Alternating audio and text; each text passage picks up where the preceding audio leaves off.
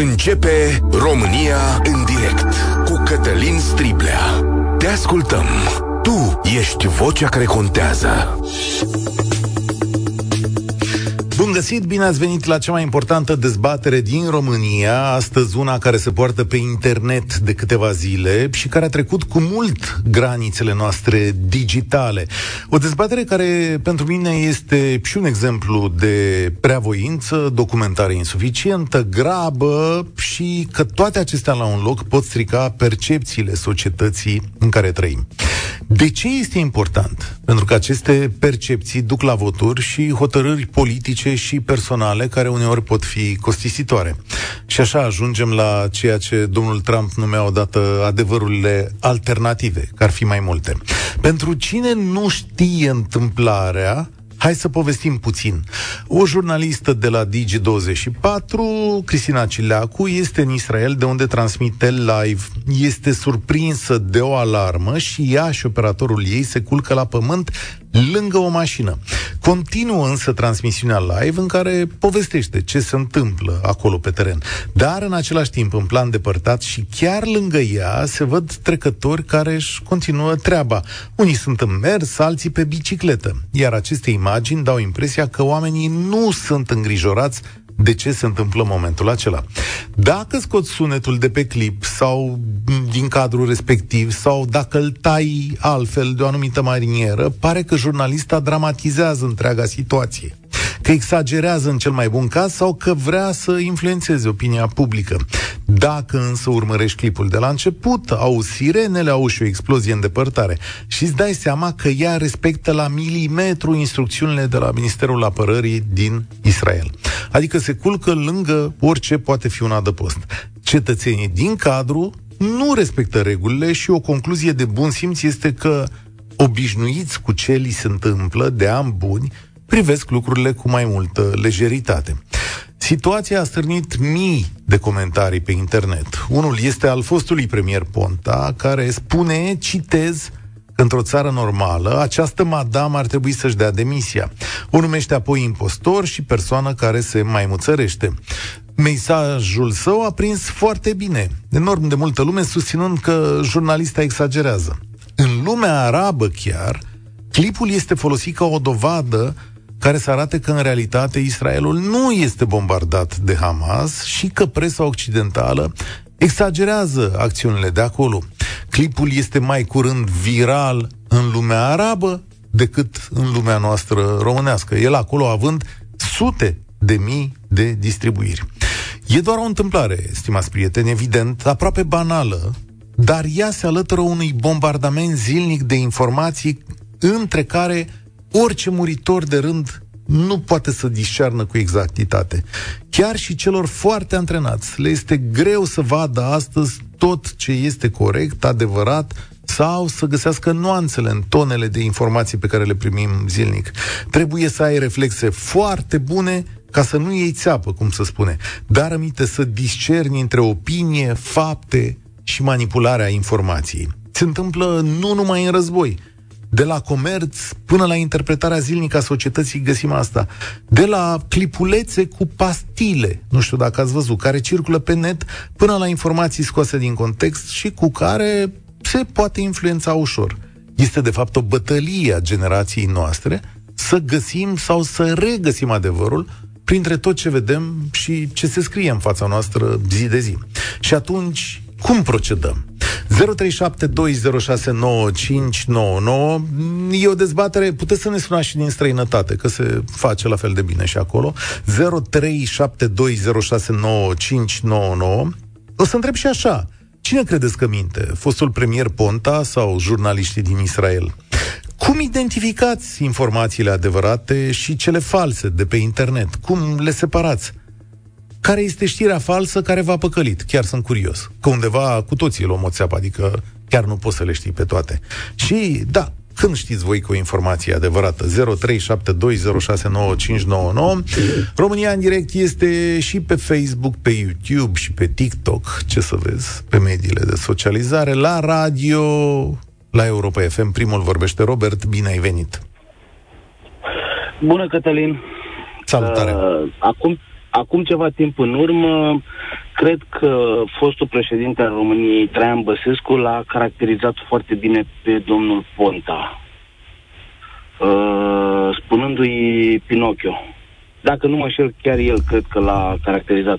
Deci, referitor la întrebarea ta, cine minte, eu uh, spun că domnul Ponta minte. În al doilea rând, uh, românii se pricep cel mai bine în a trage concluzii, concluzii care nu sunt deloc uh, cercetate, să zic într-un fel.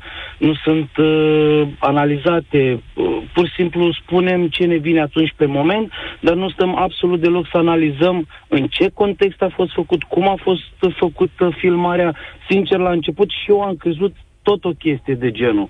Doar că am avut șansa, sau norocul să zic așa, să văd filmarea de la început. Și atunci mi-am dat seama că, într-adevăr, fusese o alarmă, lucrurile sunt mult mai complicate, mai ales pe timp de război. Noi, de acasă, comentăm foarte ușor, stăm pe canapea, râdem, ne minunăm și așa mai departe. Care este Dar diferența trăim... de timp? Care este diferența de timp dintre momentul în care ai avut prima senzație că păi, ia uite ce face femeia asta și uh, momentul în care ți-ai dat seama că lucrurile sunt mai complicate?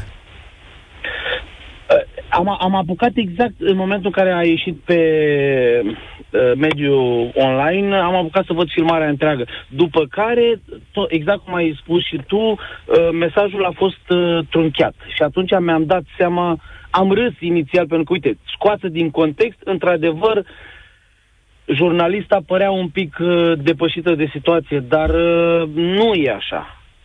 Norocul meu a fost că am văzut uh, informația de la început. Uh, o altă chestie, în momentul în care citești ceva, în, încerc, chiar am la Tolontan am văzut uh, să citim din mai multe surse. Și chiar asta am făcut de fiecare dată.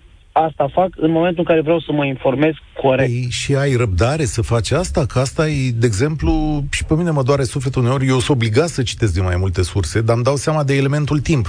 Dacă meseria mea este să caut, să mă duc în mai multe surse, să aloc timp, adică eu am venit de dimineață la muncă și am început să citesc diverse lucruri. Tu bănuiesc că la munca ta n-ai timpul pe care eu îl dedic acestei chestiuni. Corect. Dar seara, dimineața, încerc să citesc ceea ce mă interesează. Și atunci, referitor la strict subiectul în cauză, consider că domnul Ponta a exagerat uh, dramatic, uh, a exagerat uh, într-un fel în care, din punctul meu de vedere, dânsul nu cred că ar mai trebui să mai aibă de-a face cu viața politică, pentru că nu-i prima oară când exagerează. Iar toți cei care au tras concluziile pripite și vreau să spun că și prin rândul meu de prieteni sau amici am care au distribuit această postare râzând și făcând uh, aluzie la cât de penibilă este jurnalistă. Dar n-au stat niciun moment să analizeze. Nouă ne place să luăm uh, lucruri de-a gata, nu... nu uh, cum să spun, nu, nu încercăm să vedem dacă într-adevăr ceea ce ni se pune în față este și adevărat. Cred că asta este marea problemă a României acum. Nu numai a României. Mulțumesc tare mult, Robert. Nu este doar a României. Toată societatea occidentală, civilizată, cu libertate la informare, are această chestiune. Bineînțeles, și țările care controlează presa sau mediile online, precum Rusia și uh, China, se confruntă cu chestiunea asta, dar ea este mult mai apăsată în societatea occidentală. De ce? Pentru că state precum China și Rusia, în mod demonstrat, ne atacă spațiul libertății și al civilizației, tocmai încercând să slăbească democrațiile prin astfel de lucruri. Andrei spune pe Facebook, de dragul audienței și a spectacolului, doamna s-a pus la pământ. Da, în acest caz, minte jurnalista. Da, mie nu mi se pare. A, de dragul audienței că a continuat transmisiunea live, e posibil, dar de asta a fost trimis acolo. Să facă două lucruri, să informeze și să facă audiență. Și apoi, să mai spunem un lucru, salut televiziunile de oricare orientare sau instituțiile de presă care trimit oamenii acolo. Știu că este foarte dificil, dar să vedeți ce puțin sunt, ce puțin sunt și cât de costisitor este să vezi imagini și transmisiuni de acolo. Silviu, salutare, bine ai venit la noi. Uh, salut. Salut. Te ascult. Așa. Deci, din punctul meu de vedere, ziarista a exagerat. Uh, pentru că trebuia să fie mult mai bine pregătit, trebuia să uite și ce în jur. Ok. Și ce ar fi trebuit să facă la cei în jur? Adică atunci când îi vezi pe aia că trec pe bicicletă, nu poți să te arunci la pământ. Uh, nu e în regulă. Bun, pe partea a doua, că nu a fost bine instruită, nu poți ca un ziarist într-o zonă de război să te apuci să zici că infanteria te apără de bombe, că să duci și puțin de bombele infanteria. Deci sunt niște chestii care nu se pupă. Asta nu știu. A zis doamna Cileacu așa că infanteria... Da, s-a da, da, da, da. Da, exact în mm. material. Spune că infanteria mm. poate că... prinde bombe sau ceva de genul ăsta. Poate că e o interpretare diferită. Dar acum, cum crezi tu că sună instrucțiunile alea de la Ministerul Apărării din Israel? Apar n-am cum sună instrucțiunile, mm-hmm. dar te mai ești ce Ia uite, ce zice Mircea Barbu, adică pe te care... Mircea Barbu... Te ca... localnici, Aha. te fac localnici. Și dacă dar... între localnici sunt doi zărghiți care sunt mai curajoși, așa faci ca ei sau faci ca tine? Păi fac ca mine, dar tocmai asta e vorba de instinct aici. Deci, ah, deci mergem pe instinct. Pe Mircea Barbu da. L-ai auzit la emisiune. Deci mergem pe instinct și la război. Uh, pe Mircea Barbu, Alo. Da, nu mă auzi? Așa. Pe Mircea Barbu l-ai auzit în emisiunea asta. Mircea Barbu este și colaboratorul Europa F M, e un jurnalist de război experimentat, Mircea Barbu, care merge unde e cel mai rău pe lumea asta, acolo se duce el, din asta câștigă. Zice așa. Am, el zice... Am făcut cursuri pentru jurnaliști care merg în zone de conflict, unde înveți cum să reacționezi în momente de acest fel. Ei bine, bazându-mă pe sfaturile unor oameni cu experiență mai mare decât mine în zone de război, pe informațiile învățate la cursuri și pe lucrurile pe care le-am văzut la alți colegi, în primul rând mă preocupă siguranța mea și a celor din jur. Mă adăpostesc. Dacă în același timp, dacă în acest timp pot să și filmez și să documentez, foarte bine, dar prioritatea mea este siguranța, spune el. Ce zici de treaba asta? Mi se pare corect. Mm, dar ți se pare corect doar ce zice el, nu ce face ea? Păi da, pentru că reacția e exagerată, din punctul meu de vedere. Ok. Uh, și ar fi trebuit să rămână în picioare, nu? Da, adică atâta timp cât lumea se plimbă și pe jos și cu bicicleta pe lângă tine... Mm. Nu prea văd de ce te-ai culcat. Da. Dar nu crezi că te poți... Alarma aia nu, alarma aia nu era acolo uh, în apropiere, că într-un fel se aude o alarmă într-o apropiere, în apropiere, într-un fel se ah. aude o alarmă la kilometri. Silviu, dar adică tu crezi că alarma în zona de război, într-un oraș, hai să luăm de exemplu, Bucureștiul, sau de unde suni, ca să avem o imagine mai clară? Eu sunt din Brașov. Din Brașov, bun. Dacă să da. zicem că Brașovul ar fi bombardat, crezi că alarmele Asta. disting unde vine bomba în cartierul Noua sau no. la poșta Livadei? Livezi, Livezi, cum se cheamă acolo? La Livada Poștei? Livada Poștei, da. Da, crezi că distinge uh, alarma? Nu, ah. nu, dar atunci când sună alarma în Brașov, pentru ce sună ei în fiecare Așa. Sau cum sună, uh, se aude, adică este o alarmă puternică. Orice se auzea în reportajul respectiv, era o alarmă îndepărtată. Da, îndepărtată, crezi că era din alt oraș? Era de la câțiva kilometri, adică mă, mă gândesc, am fost în Israel, dar uh-huh. nu știu cum funcționează alarmele la ei, dar la cât sunt de bine pregătiți. Deci uh, zici că ar trebui alarma, alarma mai precisă. Ok, exact, re- da. rețin punctul ăsta de vedere, mulțumesc tare mult. Um... Ia să vedem. Ce penibil, domnule Striblea, ăsta e subiect de emisiune? Nu ăsta e subiectul unei reclame prin controversă pentru Victor Ponta, a zis Pinocchio. Nu înțeleg ce ați vrut să spuneți cu aceste cuvinte. Cât despre jurnaliștii trimiși de Digi douăzeci și patru, scuzele mele, dar la mizerabila prezentare din prima zi în care au ajuns acolo și colegilor au susținut că își riscă viața să ne transmită nouă, nu mai rămâne decât să râd copios. Dragă Emanuel, eu cred că analfabetul funcțional sare foarte repede la vedere, știi? Este așa la suprafață, din foarte multe puncte de vedere. Uh, și am să explic de ce. Pentru că odată nu ai înțeles subiectul emisiunii. Subiectul emisiunii pleacă într-adevăr de la ce i s-a întâmplat colegei mele. Colegei mele de breaslă care a fost călcată în picioare de nesimțirea, de nesimțirea unora de pe Facebook. Uh, ăsta e primul rând.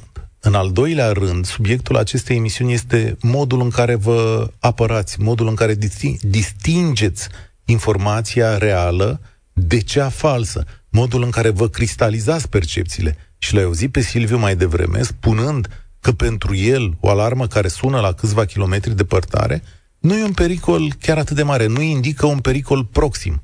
Și ăsta e un fapt de viață la care, sau care ar trebui să-ți dea de gândit.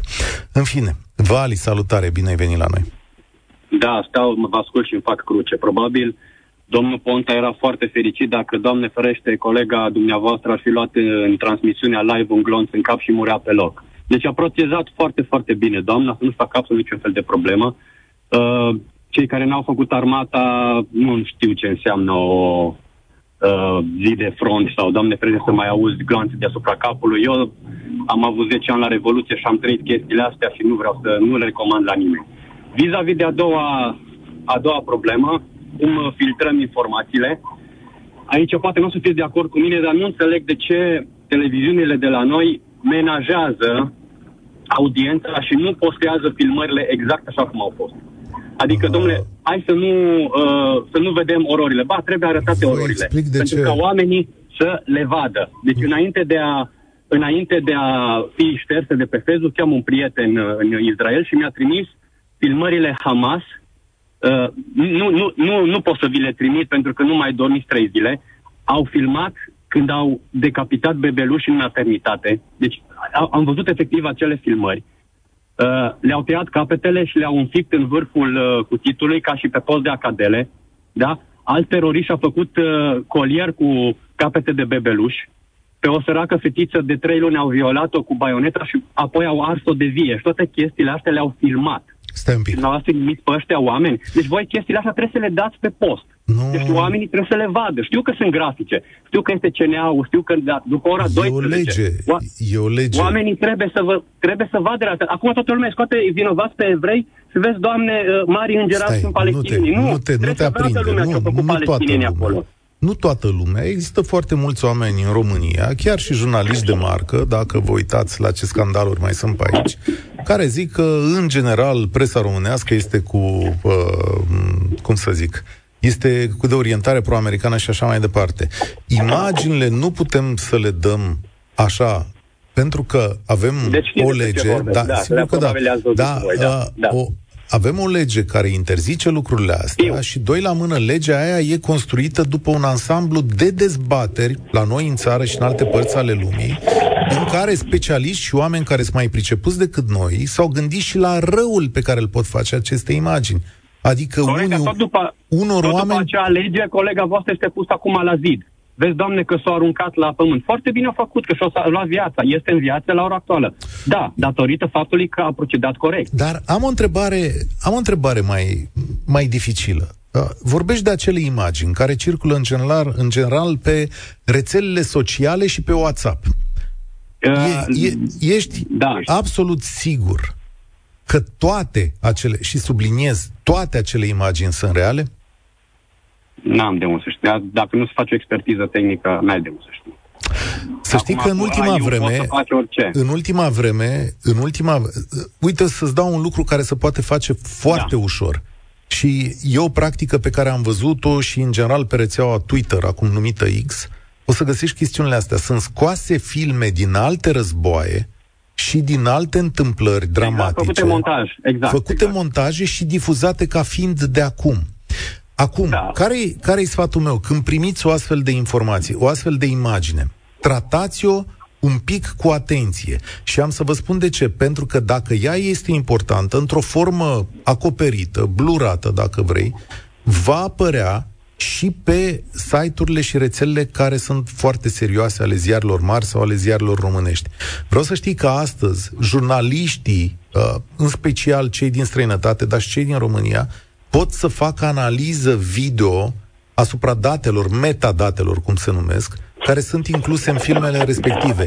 Inclusiv, uitându-se la un film, cu tehnologii și cu știință, pot să spună uh, unde a avut loc incidentul respectiv, cum sunt exploziile cu drone de aici, știi, exploziile cu drone de la noi. Exact. Uh, și pot să identifice cu exactitate ce clădire a fost lovită, la ce oră a fost lovită, imaginile conțin aceste date.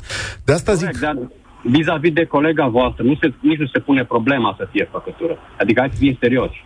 Uh, eu, uh, nu-i, nu-i făcătură. Eu un om care p- s-a speriat, a fost învățat niște reguli și a aplicat regulile respective. Dom'le, deci... și-a salvat viața, mai trăiește în ziua de azi. Asta e cel mai important. Mai devreme transmitea la televizor, sigur. Mai devreme exact. Trans... Da. Deci e... nu trebuie să pună urechea la ce bârfesc unul și altul. Acum ne uităm în gura plagiatorului Ponta. Hai să fim serioși. Ah, mulțumesc tare mult. Domnul Ponta a vrut să tragă un folos politic sau de altă natură aici. Are și niște exprimări destul de tari. Domnului Ponta nu i-a plăcut televiziunea Digi douăzeci și patru, probabil, pe care a considerat-o, bă, cum să zic, răuvoitoare cu el la trecute alegeri. Deși, la un moment dat, l-am văzut în studiourile de acolo. Dar mi se pare, mi s-a părut o declarație exagerată, menită să înfierbânte niște lucruri, să aducă un beneficiu pe care nu l-au înțeles. Chiar nu l-au înțeles, pentru că credința mea e că dacă un jurnalist face o tâmpenie mare de tot, mai ales într-o zonă, de acolo se ocupă televiziunea de asta, nu mai e nevoie să spună domnul Ponta. La ce linie suntem? La linia nouă e Teodora acolo. Salut, Teodora! E, bună ziua! Salutare! Și, în primul rând, felicit dintre ascultătorii noastre, a zis că acesta n-ar fi un subiect de radio. Eu nu ascult Europa F M pentru că nu locuiesc în, în România, sunt din Israel. Doar momentan locuiesc acum în România, fugită din Israel pentru mi-a apărat cei trei copii pe care îi am și sunt născuți și crescuți în Israel. Deci felicitări pentru subiect, că abordați acest subiect. Raportat la colega dumneavoastră care transmite de acolo la fel și nu numai ea, și ceilalți reporteri de război de care ați și spus că sunt antrenați înainte, sunt educați, merg la școală, știu ce au de făcut acolo. Că s-a aruncat la pământ, foarte bine a făcut pentru că și-a apărat viața ei și a, a, a coechipierului ei, care e cameramanul. Cei care erau pe bicicletă, vă spun, pentru că locuiesc acolo, este haotic, ei își vor să-și continue viața de zi cu zi, da, și suntem obișnuiți cu aceste sirene, pentru că eu locuiesc acolo de treisprezece ani și sunt, pot să spun, eu am normalitate să spun că sunt obișnuită cu sirenă, eu acționez pentru că am copii, mă culc la pământ și am grijă de mine. Ceilalți care erau pe bicicletă probabil că sunt saturați de ceea ce se întâmplă la noi de peste două săptămâni. Este un haotism deci, total, ei vor să-și continue Teodora, viața de zi cu zi. Da. Ai, înseamnă că imaginea asta ai mai văzut-o, adică cu oameni care se adăpostez și unii care ignoră. Da, asta e, că e ca într-o societate. Este exact cum este domnul Ponta, care își exprimă public, exact cum tu ai spus, să-și mai câștige probabil simpatia, care a pierdut-o între timp, pe timp de vară, pe timp de iarnă, probabil până când or să vină alegerile, de să înțeleg eu la noi în țară, în două mii douăzeci și patru. Dar este trist, pentru că eu vorbesc chiar acum și răspund și uh, ascultătorului de la Brașov, când sună o sirenă, sirena aceea se raportează la raza de kilometri unde poate să cadă bomba. Nu era nici la o altă depărtare și nici un alt oraș. Sirena a sunat acolo unde era reporterița. Așa a făcut foarte bine că s-a adăpostit. Ceilalți sunt locuitori care ei sunt obișnuiți cu așa Ce? ceva și nu mai... Sunteți da. instruiți acolo în Israel? Cum vă duceți viața? Cum, cum procedați? Aveți instructaje din astea care să vă spună ce să faceți? Absolut, cum să faceți? Copiii mei sunt antrenați chiar și la o oră de școală, o activitate extradidactică, au centru de tehnologie unde li s-a explicat ce înseamnă chipat, baz, chipat barzel. Asta. Este această antirachetă pe care pe noi ne salvează. Eu și în ziua de azi pot să mă duc să spun că pot să îi mulțumesc celui care a inventat acest sistem și noi de aceea trăim zi de zi în Israel cu acea teroare din Hamas. Nu este nimic nou. Aceste rachete, cel puțin eu de când locuiesc acolo, au fost an de an, aproape lună de lună, dacă nu au fost și perioade de operațiuni militare. Și vreau să subliniez punctul că nici azi Israelul, după un masacru de o mie cinci sute de oameni omorâți barbar, nu au intrat teritorial să-i omoare pe cei din acea enclavă din Gaza. Deci măcar atâta, domnul Ponta, să aibă respect față de jurnaliști și chiar de ceea ce se întâmplă politic la nivel mondial cu Israelul. Teodora, pe cine ai lăsat acolo?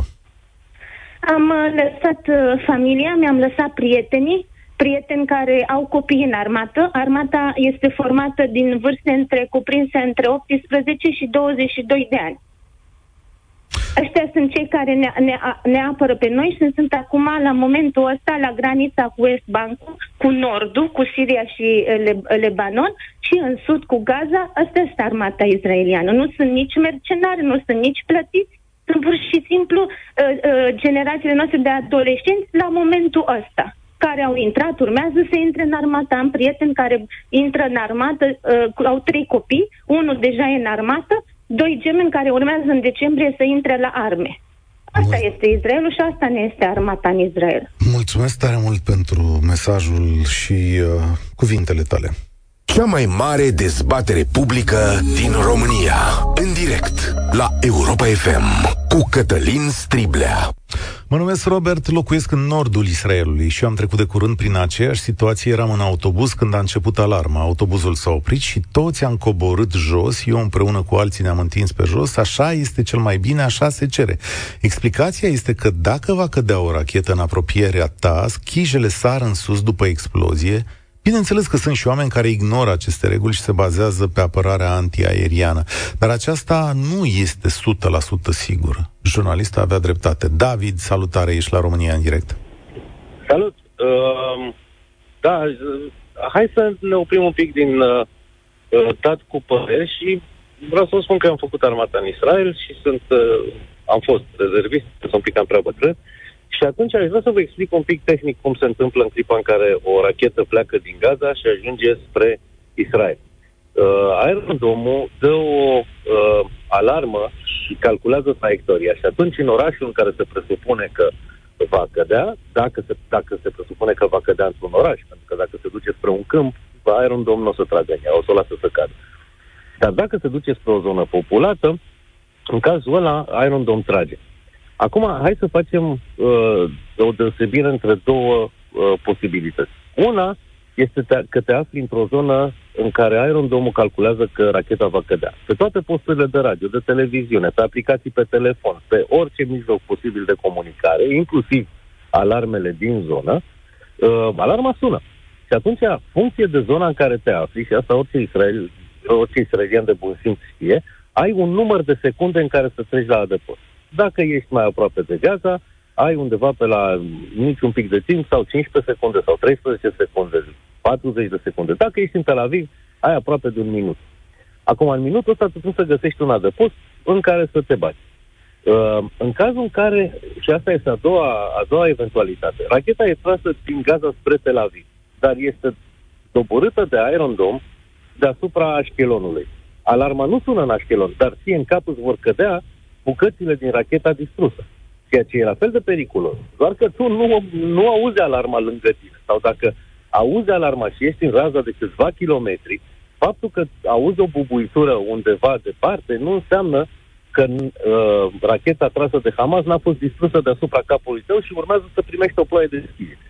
Deci de aia uh, tot, uh, tot sistemul israelian este bazat pe faptul că cetățenii știu să se pună la adăpost, știu unde să găsească adăpost. Acum, ce a făcut doamna Cileacu, din punctul meu de vedere, este exact ce trebuia să facă absolut oricine, fără niciun fel de exagerare. Tata locuiește în Israel, uh, credeți-mă că dacă sună alarma, face exact același lucru. Uh, că te murdărești un pic pe haine, nu trebuie să fie asta o problemă, pentru că haine speli, dar viața n-aduci înapoi. Uh, mai e și uh, elementul în care dânsa transmitea live. Este un corespondent într-o zonă de război. La ce ne așteptam sau ce ne așteptăm să Să, să facă. Mă uit la televiziunea israeliană care are reporteri în aceeași situație și ei fac același lucru, adică nu e, n-a fost absolut nimic ciudat în ochii mei, vă, pentru că sunt imagini cu corespondenți care deodată se găsesc sub, sub uh, bombe și fac exact ce a făcut și doamna Cileacu. Acum, dacă cineva în spatele ei mergea pe bicicletă, de unde știți că nu mergea spre unul dintre adăpostele apropiate? Doamna Cileacu s-a pus pe jos acolo unde era, dar poate că cel de acolo știa un adăpost mai aproape și și-a continuat drumul. Sau poate că nu-i păsate. Și asta e posibil. Oamenii la un moment dat ajung la saturație și așa, într-un, uh, ca un balcanism, așa, își asumă, își asumă niște riscuri. Bănuiesc că te uiți pe rețelele sociale și românești și israeliene și A. probabil că primiți o grămadă de informații. Cum discerni între ce e adevărat și ce nu e adevărat? Verificăm. Uh, aveți și dumneavoastră experiența filmulețelor false, reproduse, reluate. Da, în, întâi, întâi și întâi mă uit la sursă. Deci dacă văd că îmi vine o informație de pe un site no-name sau de pe un grupuscul uh, de care n-a auzit nimeni niciodată, bineînțeles că îl iau cu, uh, îl iau cu circumspecție. Dacă văd că vine de pe o rețea în care, uh, pe care o cunosc, care știu că verifică informațiile înainte să le dea drumul, da, o iau în serios. În general mă uit să văd dacă îmi vine din două surse același lucru sau dacă două surse îmi, uh, îmi povestesc aceeași poveste, atunci da, e ceva de luat, de luat în seamă. Mulțumesc pentru relatare, David. Am uh, aplicația Google la mine, e setată să-mi dea niște știri din când în când. Și știți cum alege Google? Îmi transmite ce are traficul cel mai mare. Adică, brusc în România, cineva este interesat de o știre anumită și dacă are un trafic foarte mare, Google se hotărăște să mi-o trimită și mie sub formă de notificare. Eu o să râdeți, dar în ultima vreme primesc notificări de la Google de la niște site-uri pe care nu le-am auzit și nu le-am văzut vreodată în viața mea. Am rămas realmente surprins, am deschis să văd și eu. Și sunt clickbait-uri îngrozitoare acolo. Și odată la două zile primesc chestiunea asta. Când va apare o știre în față, de pe un site, despre care n-ați auzit vreodată în viața voastră, trebuie să verificați. Site-urile mari din România le știți. Și încă ceva. De când a început războiul ăsta, au murit douăzeci și doi de jurnaliști. optsprezece sunt palestinieni, trei sunt israelieni și un libanez. Astea sunt datele potrivit B B C. Acum o înțelegeți mai bine pe colega mea? douăzeci și doi de jurnaliști în termen de trei săptămâni. E mult? E puțin? Ce ar trebui să facem? Gabriel, ești la România în direct. Salutare, Cătălin, bună ziua și tuturor ascultătorilor tăi. Eu sunt inginer de sunet, originar din, din Brașov și mi-aș dori, din punct de vedere tehnic, să lămurim un pic poate percepția cât de departe sau de aproape era acea alarmă. Părerea mea este că nu era foarte departe și spun tuturor celor cu care eu colaborez tot timpul că microfonul nu aude la fel cum aude, cum aude urechea. Um, și anume, este vorba de percepție. Vă, se poate face un experiment păi foarte, să, foarte... Hai să-l facem la, acum. Uite, îl rog eu pe Sorin... Stai un pic. Da, la noi în studio. Îl rog eu pe Sorin Niculescu. Fii atent. Bun. Pentru că microfoanele sunt setate de o anumită manieră. Așa, Sorin, așa, zi ceva... pentru captare de proximitate. Pentru adică vocea mea. De aproape. Da. Da. Acum îl rog pe Sorin. Fii atent. Stai o secundă. Îl rog pe Sorin să zică ceva fără microfon. Zi fără microfon, fără să microfon, se audă de la, la mine. Cam de un da. metru, doi metri distanță. E, la, e la doi metri de mine. România în direct. Bun. L-ați auzit? Da, e departe România în direct. E departe. Senzația este că el că vorbește din altă încăpere, poate da. chiar din altă clădire. Pentru că microfonul este setat să audă în proximitate. În toate studiourile de știri, de, în, la toate dezbaterile, dacă un invitat are, are lavadiera închisă, senzația că el nu e, că el nu e în studio. Uh-huh. Și revenind la, la cazul jurnalistei, pe care, pentru care eu personal am tot respectul, vocea ei era la maxim douăzeci de centimetri față de microfon, iar acea alarmă putea să fie și la Uh, și la uh, zece, cincisprezece, douăzeci de metri, percepția era că, era că se auzea mult, mult de departe. Da. Și tocmai ai, ați, ați dovedit asta că microfonul aude altfel decât urechea. Da, urechea nu face diferență. Foarte bună explicație. Mulțumesc mult pentru explicația asta, dar știți ce s-a întâmplat? În lumea arabă, sunetul a fost scos cu totul. Clipul circulă numai cu ea culcându-se și... mă rog, oamenii aceia care trec. Și atunci, sute de mii de oameni au înțeles că, băi, ăștia exagerează. Pentru că acolo uh, informațiile sunt setate pentru lumea aceea care sprijină Palestina. Bogdan! Bună ziua, Cătălin! Salut! Salut! Uh, două lucruri. Primul, haideți să vedem de unde a pornit, de unde se rostogolește viralul ăsta. Da? A pornit în principal de la Victor Ponta. Pentru cei care mai au cât de cât memorie și mai uh, citesc sau urmăresc informațiile, Uh, în urmă cu câțiva ani, uh, când era Victor Ponta prim-ministru, uh, au circulat niște imagini netrucate. El cu încă cineva din, parcă ministru, uh, nu mai știu ce alt ministru, într-o barcă de cauciuc cu la Dragnea. Inundații. Cu Dragnea era. Da, cadru îngust dat pe sursele guvernului, cum el era barca de cauciuc în, uh, într-un sat inundat prin Oltenia, oraș ceva, cadru larg prins de celelalte instituții de știri, în care apa era până la genunchi și barca era cărată de niște pompieri, trasă de spori. Da, mi-aduc da, aminte întâmplarea. Dar acum, dincolo de asta, uh, crezi că domnul Ponta nu putea face o greșeală onestă? Sunt dintre ascultătorii noștri Eu... care au spus că, băi, exagerat ce s-a întâmplat acolo. Nu mă aștept de la cineva care a fost în cele mai înalte poziții în administrația României, om care a primit informări de la serviciile de securitate, care a primit analize. Nu mă aștept să muște ca pelican. Eu zic că undeva pe undeva a fost o intenție Dar... malițioasă. Ok, asta înseamnă că tot ce ar spune domnul Ponta vreodată este pus unui semn de întrebare de către tine, nu de către noi? Nu, nu vreau, nu vreau să generalizez, dar în contextul ăsta eu, eu cred că a fost malițios. Și a fost, uh, haideți să ne uităm și la uh, originea videoului, da? Digi douăzeci și patru, care este cumva, uh, e perceput în, uh, de către privitori ca fiind o poziție mai progresistă, nu având o poziție editorială mai progresistă. Deci era, uh, erau cumva perceput ca fost dinamic de către cei din uh, stânga sau poate din zona conservatoare a politicii. Da, deci nu că pun la îndoială când Victor Ponta se referă la alte subiecte, ci doar la acest subiect punctual. I s-a părut că era, uh, era ceva, era carne de mâncat acolo și l-a, l-a răsfăgălit mai departe, trunchiat așa cum a fost. Oricum, mi se pare, Cătălin, că deja discuția, tu ai încercat să o aduci sub control, este analiza asta a, a clipului și a justificării jurnalistului de a pentru de că sau nu, că de fapt de discutăm foarte... despre exact. validitatea, cum verificăm validitatea informațiilor. Și aici, dacă mai pot să-ți mai Sigur. pun treizeci de secunde, haideți să ne uităm pe ce fond se viralizează o astfel de știre.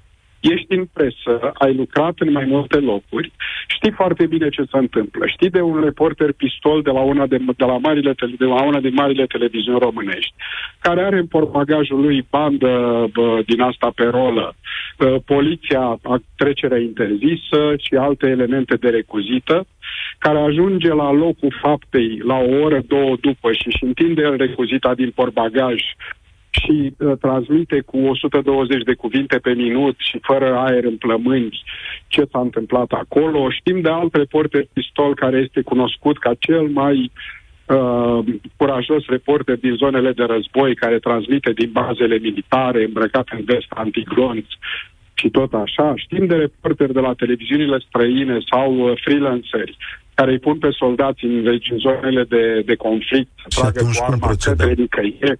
Și atunci... este fond. Aha, deci e un fond de... Perfect. Mulțumesc mult. E un fond de neîncredere în presă. Sunt de acord. Aici nu e cazul, dar hai să facem așa. Dacă lucrurile stârnesc o îndoială în voi, vă rog, uitați-vă și în altă parte. Uitați-vă chiar și la oamenii în care nu aveți încredere. Încercați să comparați datele, să le setați, să vedeți. Sunt site-uri speciale. Țineți minte, Factual este unul dintre ele, Veridica este altul, Miss Report este un newsletter foarte bun care vă dă încredere în astfel de situații. Și Europa F M întotdeauna, să știți. Colegii mei chiar fac treabă foarte bună aici. România în direct se încheie aici. Mulțumesc pentru gândurile voastre. Spor la treabă. Participă și tu, România în direct, de luni până vineri, de la ora treisprezece și cincisprezece.